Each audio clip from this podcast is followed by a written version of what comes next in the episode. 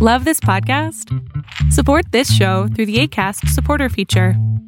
It's up to you how much you give, and there's no regular commitment. Just click the link in the show description to support now.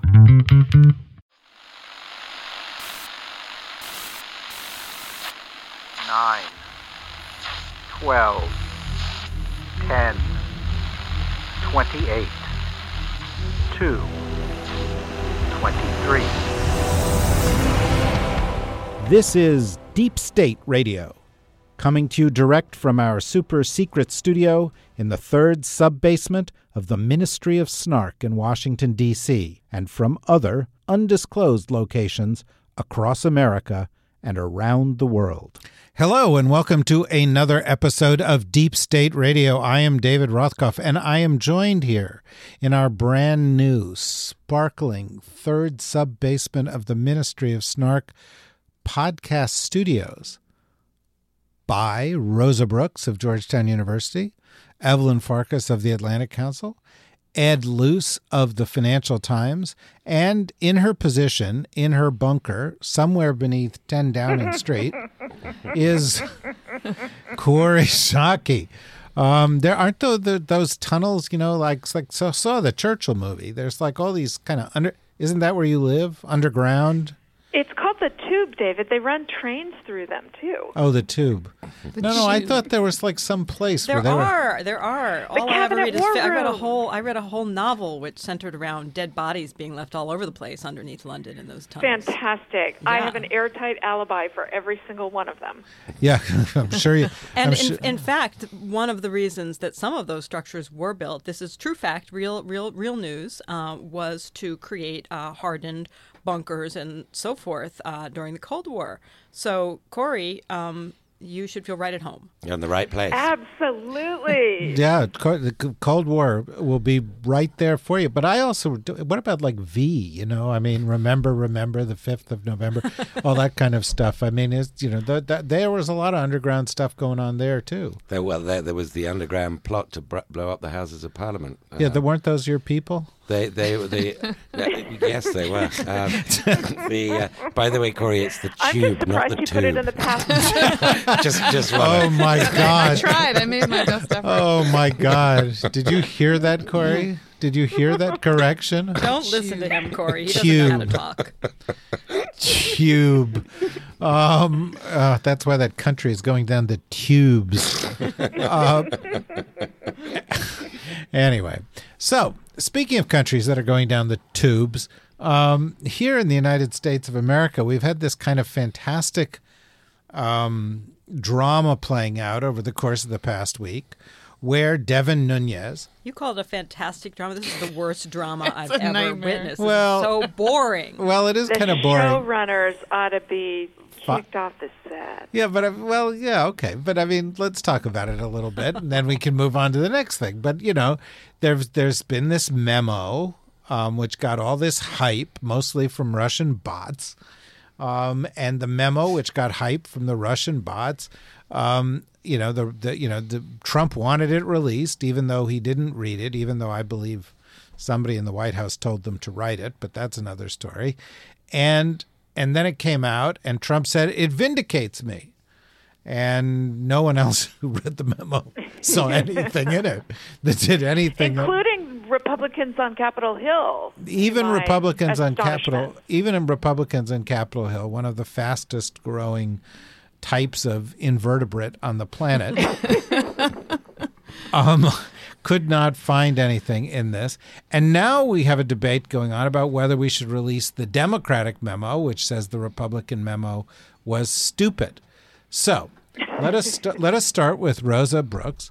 Um, and and uh, you know, is this really much ado about nothing? Is this just you know silly season, and ju- we're just like trying to keep occupied until Mueller does something real? Basically, yes, I think. Um, the memo said nothing, but but there was a very smart piece in Slate by my friend Dahlia Lithwick, which made the depressing point that even though the memo in no way vindicates Trump, uh, and on the contrary contains a few nuggets that seem to do the opposite, um, that it's still unfortunately going to play out as a, a political win for him because it is both incomprehensible and boring, which means that unless you follow this. Uh, in a sort of crazed, obsessive way. And I confess I am not one of the people who follows this in a crazed, obsessive way. I could barely bring myself to glance at the menu memo, memo much less actually read it. Do But you do you follow anything in a crazed I obsessive do, way? I do, but I'm not going to tell you what they are. Um, but it's not this memo. But but unless you follow it in a crazed, obsessive way, all you're going to read are the headlines. And if you're a Trump supporter, all you're going to be reading are headlines at places like Fox and Breitbart. Anyway, and the headlines are going to say "memo vindicates Trump," and you're going to sort of glance at the memo, and you're going to think this is in- incomprehensible and boring, but it's good to know that it vindicates Trump, and that's going to be the takeaway. So I, I do think, I, against all odds, right? We've actually seen Trump slightly surge in the polls in the last couple of weeks. Um, so, so I think that it, it, it is a win for him. It was smart for him to push for it to release because people don't actually read and they believe whatever their their their personal favorite inside their own bubble uh, news source tells them.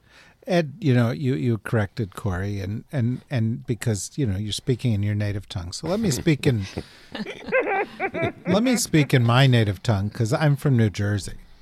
What the fuck? I mean, you know, like Trump's approval rating is going up. I mean, is it really as simple as Rosa says, and Americans are just dumb and they're not reading stuff, um, or that they they like it when they hear what they want to hear, even if it's not true? Uh, no, I wouldn't agree that Americans are dumb and they're not reading stuff. I mean, any more than people of other democracies, such as such as the one that Kori is sitting in. Get cast out of our country. Um, the um, the reason his poll numbers are doing well, I think, is unrelated to the Devin Nunes memo. Uh, I mean, I think you know the, there is a little bit more growth. The stock market until three days ago was looking frothy, um, and there's a sort of that general, you know, hard to hard to put your finger on sense of slightly better economic mood music is benefiting Trump, and people are attributing this to uh, the tax cut bill. At least people who don't follow economics obsessively. extra buck 50 a week. Exactly. I mean, it is. It's absurd. It's not empirically demonstrable. But if we're talking about mood music, and I think yes, Rosa's absolutely correct. The all you need to do is cast enough doubt on the integrity of the FBI and the DOJ and federal law enforcement agencies um, in enough of the electorate's mind for Trump to achieve what he wants to achieve, which is to say, this is a partisan witch hunt, uh, and and you know, his ultimate goal is to ensure the GOP is fully behind him, and they are in a way that would have been hard to imagine even three, four months ago. They are fully in the tank with him on this. They're fully prepared to attack the deep state, people in third sub basements, as being in the tank for the Democrats, and it is a what the fuck moment. But I, I I- you know, I speak Jersey occasionally as well. It, Beautiful. it is, it is. I, I'd agree with, I would agree with Rosa. Well, Kori, this raises another important question, which is: Did you leave the country deliberately to get away from this? I assure you, I did not leave the country uh, in order not to have to witness the collapse of my political party in utter degradation, uh, because I believe that occurred before I left the country. I left the country in order to get out of the North Korean targeting grid before we smart. fight a preventative war on the Korean Peninsula and my beloved California goes up in flames, this time caused by us instead of by nature.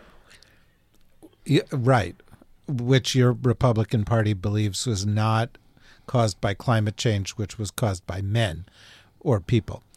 I think it was probably caused by men. It was caused by men. Yeah, it was. Yeah, I really think that's very. Yeah. It was really pretty much caused by the patriarchy. I, that's an interesting point. You know, I've heard a lot about that. I you mean, know, you talk about. I mean, it wasn't my fault. It wasn't Evelyn's fault. Yeah, no, I like that. I mean, we talk about man-made climate change, but we mean Yeah, we mean man-made Or blo- bloke made climate change for Kori. uh, bloke.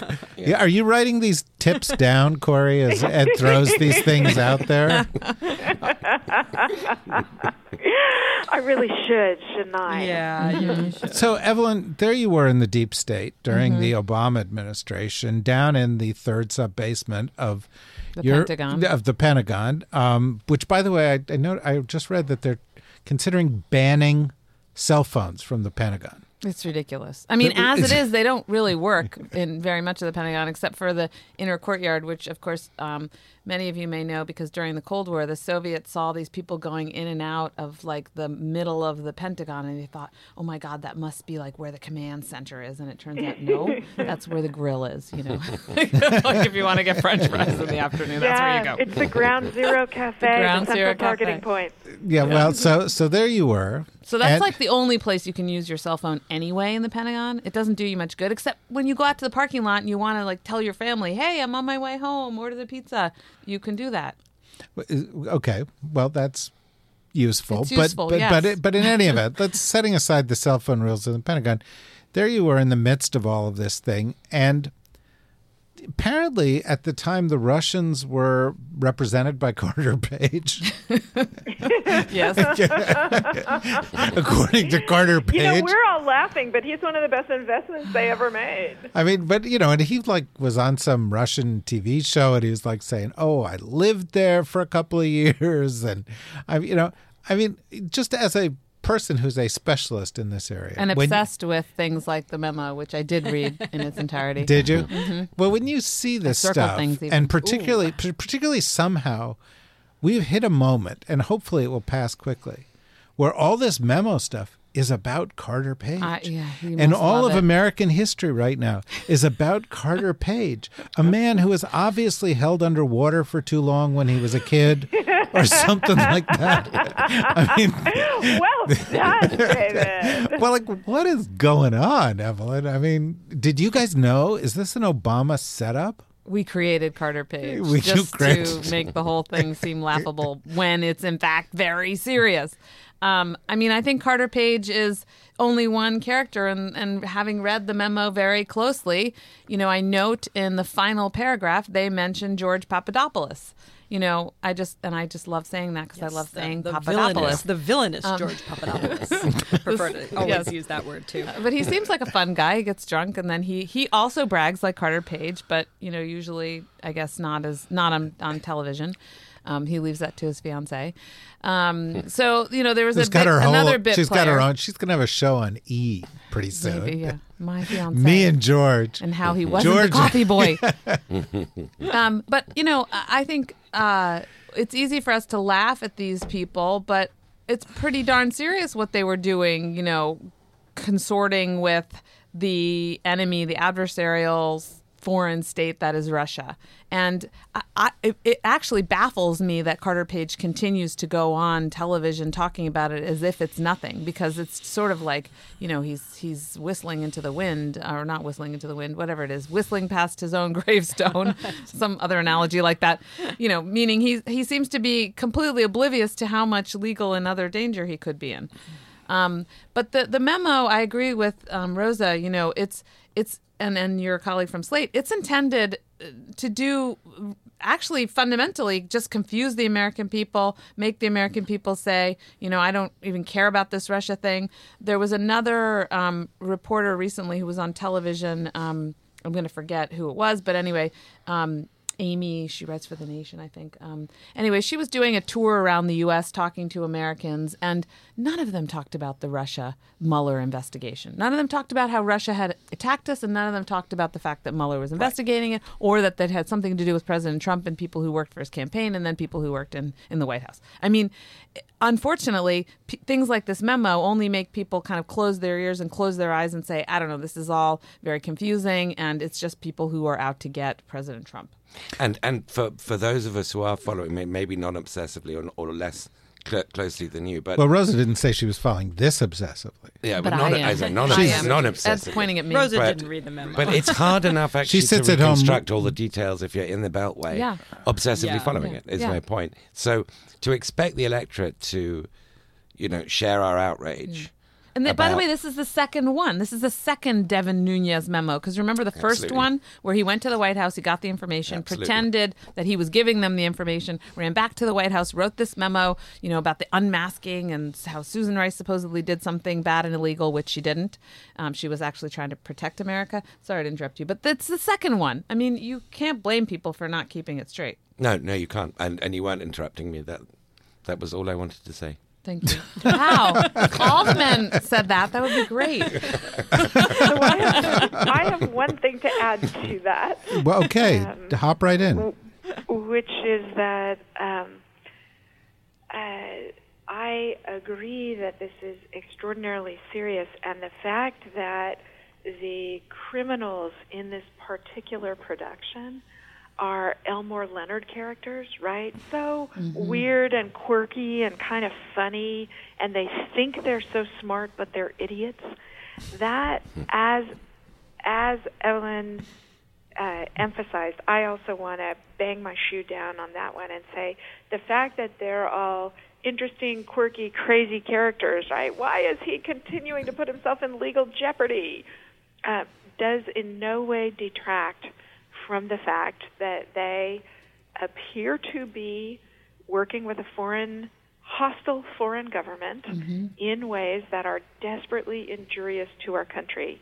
And even though it's funny that they're idiots and, right, like, if this were an Elmore Leonard novel, they would all come to wonderfully satisfy, satisfying, possibly violent co- conclusions. Um, this is really serious, and the damage they're doing is really serious. And taking it lightly, or saying, as both Rosa and I did, "Ugh, this memo is long and complicated, and I know it's stupid," um, is actually kind of what what they're aiming for. Well, that, you know, that first- they're going to kick up so much dust that nobody's actually going to be paying attention while they do terrible stuff. Well, well first of all, I, I want to thank you because the Elmore Leonard an- analogy is exactly right. This is Get Shorty. You know, I'm like looking for a part for Danny DeVito in this movie. You know, because these these guys are clownish, um, and it's easy to lose sight of that. By, by the way, among the most clownish of them, and please tell me if you disagree, is Devin Nunes Yes. Absolutely. who is a maroon of the first order, um, who just, you know, as a dope. But what we discovered uh, in in in all of the reporting on this was that these memo this memo was written by a staffer of his. Who goes up to the White House a lot and like goes bowling with the Trump family in the White House, and unde- you know they, you've got to believe that the real origin of this is like they're sitting there at the White House bowling with specially drilled bowling balls that accommodate tiny little hands.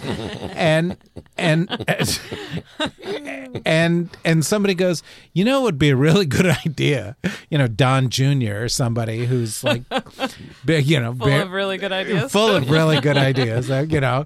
The other one was let's stick a potato in the exhaust pipe of nancy pelosi.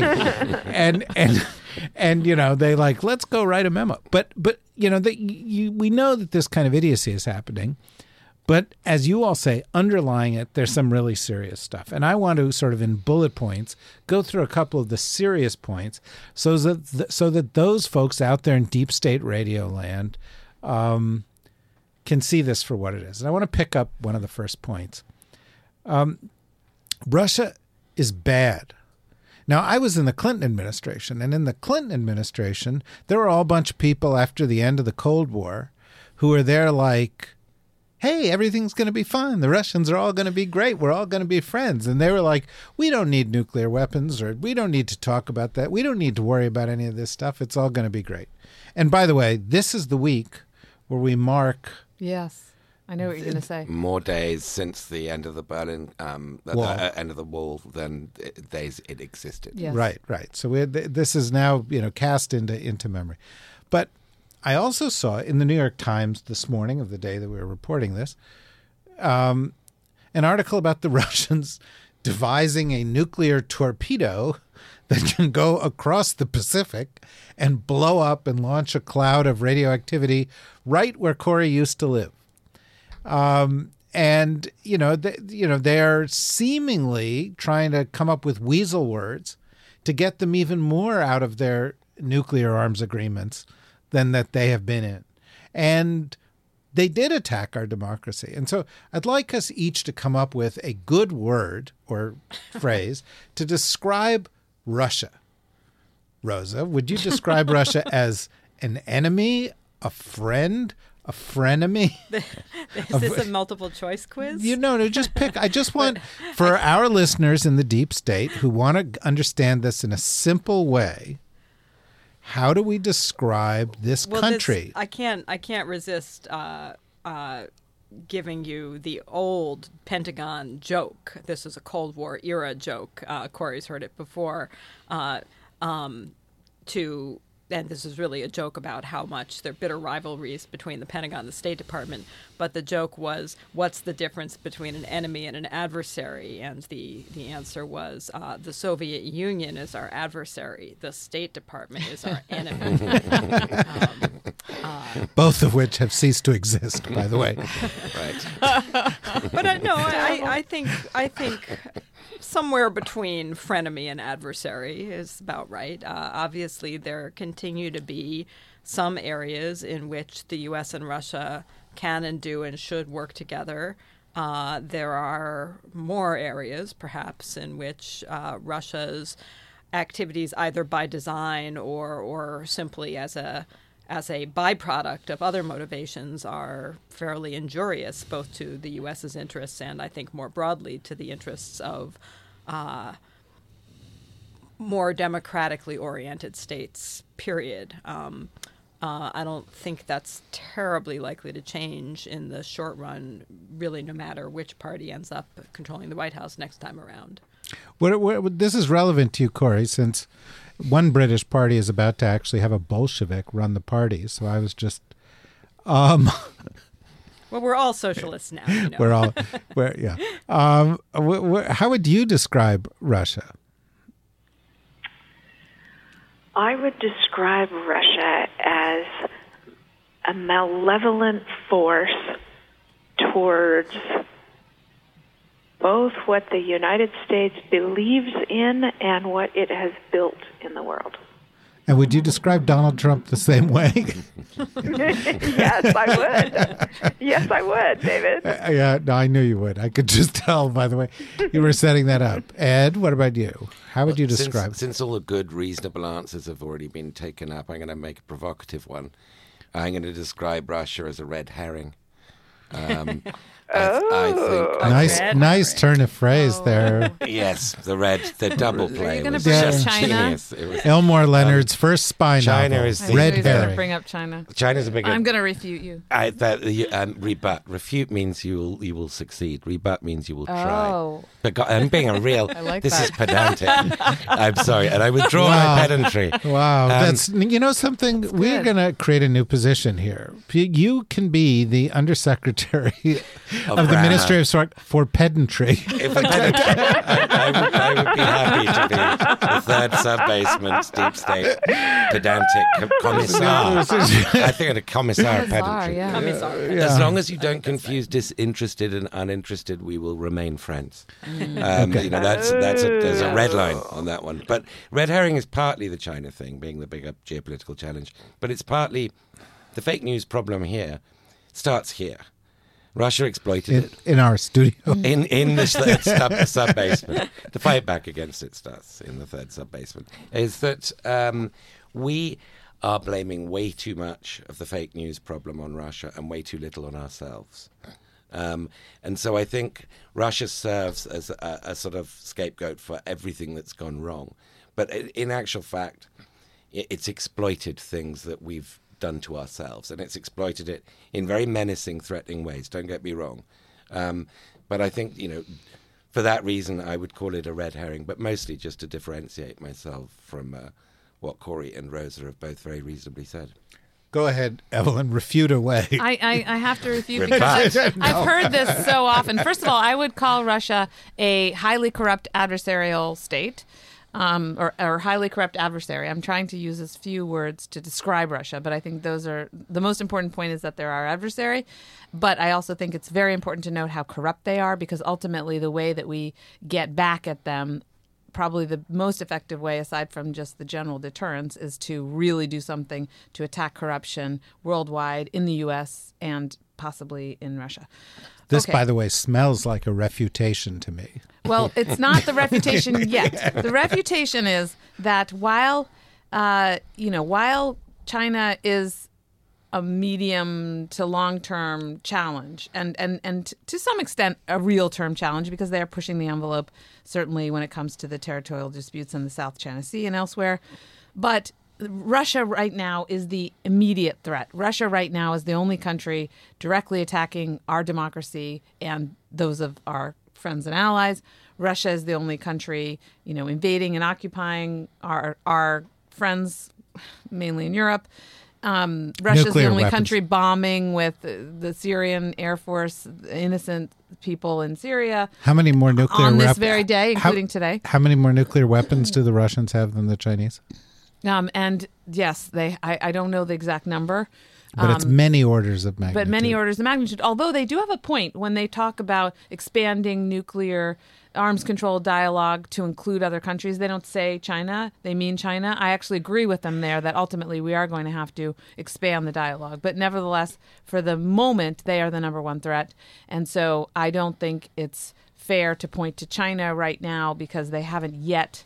Um, taken any action to so directly challenge the international order. The Chinese still believe, by and large, that the international system, the rules, and the institutions serve their interests. The Russians have d- demonstrated that they no longer believe that to be the case. Okay, so I, I you know, I pers- personally, by the way, I was at refutation before you even said the word rebut because uh, China's not our adversary. I, I, I can't think of any way. They could be a rival, but I don't see them as an adversary. I see a number of cases where the Russians have staked out the ground as being our adversaries, whether it's in you know meddling in our democracy, or uh, meddling in the democracy of our allies, or taking position with opposite sides in other conflicts in the world, or um, behaving in a menacing and threatening way with regard to nuclear arms stance or whatever.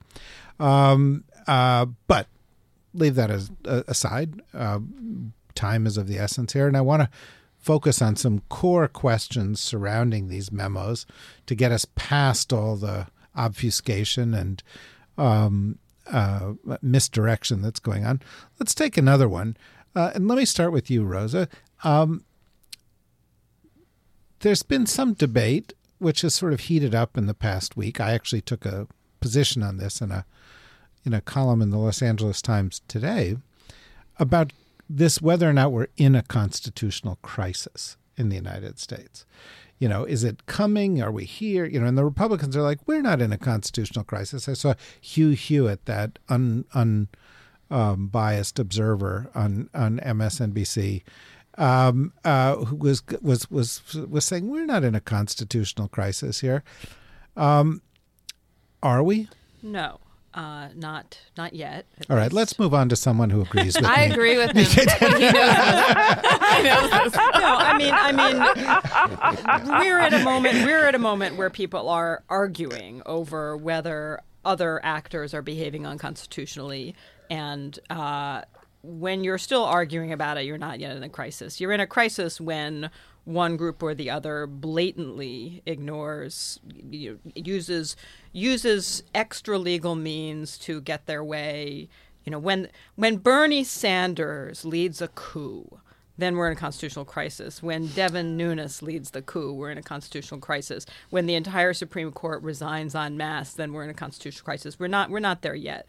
Uh, we we certainly are at a moment where I think it's it's completely accurate to say that uh, the Republicans and Donald Trump are playing fast and loose with constitutional norms and showing remarkably little interest in in uh, upholding the Constitution's norms. Um, but and I and I think that it's not at all in keeping with my generally apocalyptic bent. Uh, I don't think it's at all impossible that things could go really, really, really bad and actually turn into violent conflict of, of various sorts. I don't think that's likely, but I don't think it's impossible. But I don't think we're there yet. That's incredibly optimistic. By the way, I'm starting to get the No idea problem. that what she sits at home doing obsessively is figuring out how to can things so they'll last for 13 years. you know, I don't really like canned goods very much. So how are Dry, she dries a- and smokes things. That's going to be a problem for me during Yeah, the apocalypse. right. I, I am concerned that the apocalypse is going to be bad for restaurants. okay, Evelyn. Yes. Let's hear the correct position. Yeah, so the correct position, at least in my estimation, and, and it's true we did discuss this a little bit before we came in here, is is that there is a constitutional crisis going on, but it's sort of slow mo, you know, slow motion, meaning that this memo was Devin Nunes's contribution to Donald Trump's attempt to take out the entire leadership of the FBI and the Department of Justice, at least those components that are supporting the Mueller investigation and, you know, essentially, as he believes, attacking him. So, in my view, this memo would have given, now, I mean, or it could give the president the, the excuse he needs, the pretense he needs to fire any number of people Rod Rosenstein, um, Mueller himself, who knows? Um, because what he was trying to do is show that the FBI can't be trusted, that the FBI was, you know, cooking the books, planting the evidence, if you will, you know, not not acting properly, and was operating with a biased political agenda towards him, Donald Trump, and you know, I worked for almost a decade in the legislative branch. It's really important for the executive branch and the legislative branch to have a fundamental level of trust when it comes to handling of classified information. And this was severely disrupted last week with this whole memo imbroglio. I think that's still in the realm of crappy, disgusting, shameful behavior, though, not in the realm of constitutional crisis. Well, I well, if- let, if- let's ask. A, what about obstruction of justice? How do you feel Again, about that? it's obstruction of justice. It's not a constitutional crisis. Our- I mean, Try- the trying to Civil fire the people- The Civil War was a constitutional Okay, crisis. what about but- but- Richard so my- Nixon's- My, my threshold is Okay, fairly but what about Richard Nixon's Saturday Night Massacre? not a constitutional crisis? Firing a bunch of people, Not a constitutional crisis. um, even though he's ex- acting beyond his constitutional. I mean, no, I mean, so okay, I'm a law professor, right? We spend all of our time explaining to people that the Constitution is a whole lot squishier than you think it is, and that every law is a whole lot squishier than you think it is. I think we're we're still in the domain of people of good faith could plausibly defend it legally. You're not in a crisis. You're in a crisis when people start shooting at each other, or they start quitting en masse, and they just cease to participate altogether. We're, we're not, I, and I and I say, I mean, I don't disagree at all. Needless to say, with with the assessment that this is frightening, horrifying, et cetera, et cetera. And, and I do think that there there is a danger that we we move to full blown crisis, small but not unfortunately non-existent. Um, but but I think it, it is it is important to sort of we toss around that constitutional crisis term I think a little too lightly. Um, the part of the reason the Constitution is squishy is precisely to make it robust. You know, it's robust because it's squishy. Uh, that there's a lot of room for a lot of variation, uh, including a lot of bad faith in there before we actually get. to including the firing Yeah. of Mueller. I mean, that Oh, wouldn't be yeah. a constitutional no, crisis It wouldn't be a constitutional definition. crisis. It would be. It would be. So, what would be like a what would be an action that Trump might take that would you would say this is a constitutional crisis? I think if Trump said, uh, Supreme Court, you're fired, uh, you know, and I'm posting, I, I'm calling on the military to prevent you from taking your seats to hear a case.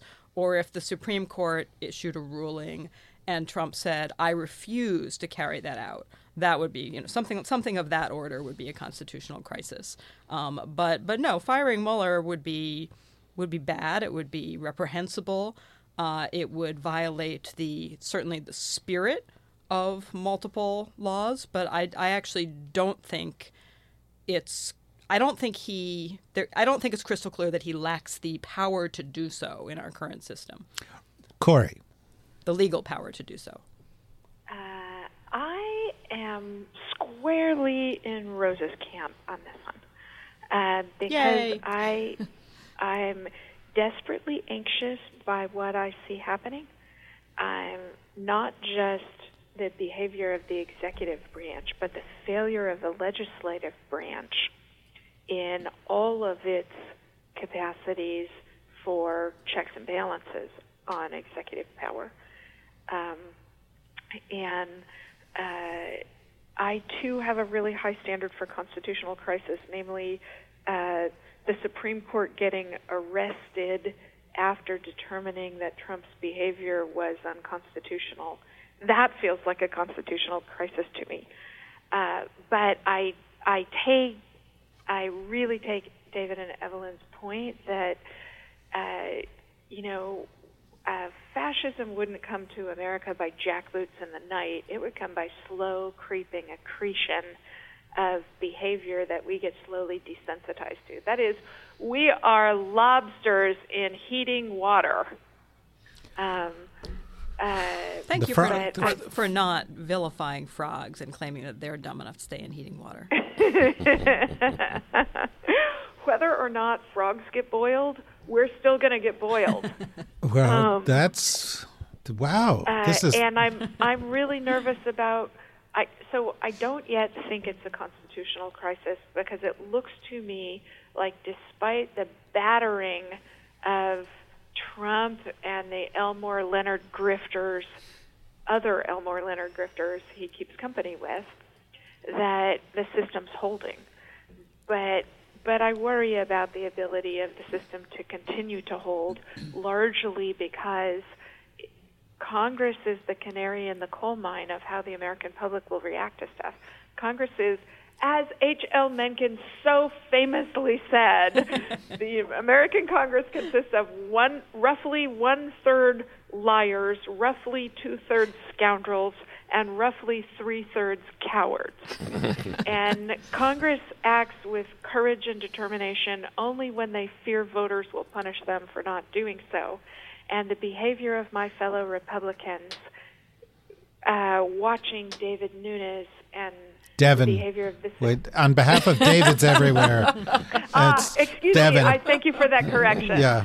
Uh, uh, Congressman Nunes makes me really worried that when the constitutional test comes, that the political leadership of my party will fail to meet the standard that the founding fathers set for them. Okay, so Ed, this is you the deciding vote here before we end this episode. Now, I'm going to stipulate that Rosa, as a constitutional law professor, has it right, and the Constitution is squishy. The question is That's whether the, the, const- technical term. the so. if you printed the Constitution out and you printed it on a pillow, would it be squishy like a down pillow, or would it be squishy like one like of those memory foam. Would it be squishy like one of those Tempur-Pedic pillows that are really like a slab of concrete? involved. And and and and you know, because those memory foam pillows, they're horrible. I have one in my bed. I throw it off every night because it's just it's too hard. Well, boy, that's the worst objection to the Constitution I've ever heard. Right? It's, It's too hard. it's too hard. A republic if you can keep it. Yeah, well, I, no, this is I'm a strict Tempur-Pedic constructionist, and um, no, no. But here's the question, really, and I really think it comes down to this issue of speed. The president of the United States has come out against the First Amendment, has come out against um, uh, independent judiciary, has sought to obstruct justice, has started forcing people out of office who are attacking him, who have responsibility, has taken a position of ignoring altogether the emoluments clause of the Constitution. Uh, and, and so he's eroding certain constitutional ideas, ideals, principles, however you put it. Um, but but Rosa and Kori are describing a constitutional crisis more like a cliff, where you have to go off the cliff for it to actually take place. Um, which is, I mean, I, I think there's a, a very thoughtful um, substantiation for what they just said. Where do you come at? Um, so I don't feel qualified to answer whether this is actually a constitutional crisis, and I will outsource my, uh, you know, uh, judgment to, to Rosa on that point, uh, Rosa and Kori on that point. But I do think, and I feel less unqualified to judge, that America is in a profound crisis of liberal democracy. I think that is irrefutable. Um, I think the separation. Has of anybody here written a book on liberal democracy I recently? I wasn't going to trail it, but thank you for trailing it. Why? It just so happens. just so. Um, I think the difference, you know, if you're looking at um, whether Watergate, you know, met the full test or not, the difference between Watergate and this situation is the Republicans were in the minority when Nixon was president.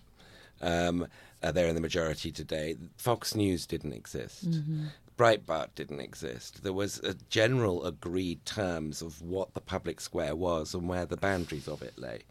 Um, it during during the seventies and up until much more recently. Today, all that's gone, um, and I think Trump's ability to demonize branches of state that ought to be neutral, that have to be neutral for liberal democracy to survive, is a function uh, uh, of you know the destruction of any idea of common ground in American democracy, and that may not constitute uh, may, may, not amount to a constitutional crisis, but it is a profound crisis of democracy, uh, uh and and America is deep in it, as are other democracies, including my own, uh, in different sort of localized forms. A lot of us are going through this. I think it's worse here because America is the superpower. Um, but also because Trump, it, it, there isn't actually, not even Berlusconi, you know, uh, uh, um, uh, is on a par with, with Trump. This man is a menace to what we hold dear. Um, I think a way bigger menace than Russia, but I mean, we're probably splitting hairs at this point. that was very thoughtful. There was a very thoughtful way of resolving this. You've thrown in with Rosa. You've offered a better definition of this. Evelyn and I feel inadequate right now. I think. Well, speak, speak for, for myself. yeah, right. um, okay. Well, I always feel inadequate. Um, but um, I think that wraps up this discussion in a in a neat uh, and tidy way, neater and tidier perhaps than we're used to here in the third sub basement of the Ministry of Snark, um, but uh, in a good way. And so, uh, with that, I will thank Ed and Evelyn and Rosa and Kori uh, for joining this episode of uh, Deep State Radio. We ask you all to join us again for the next episode of Deep State Radio, in which we will travel with you to the beginning of the Olympics and what's going on in Korea. Uh, and let me give you a heads up that next week, both episodes of Deep State Radio will focus on, and this is going to be really exciting for all of you Deep State nerds, the nuclear posture review, uh, and really do some deep diving into the current efforts to transform America's nuclear posture in important ways, which is not really getting enough attention. But that's all for the future. For now, thank you everybody for joining us. Deep State Radio is a production of the Deep State Radio Network, a division of TRG Interactive Media. Our podcast today was produced in cooperation with Goat Rodeo Productions and was supervised by Ian Enright. Join us again for another episode of Deep State Radio. If you don't, we know where to find you.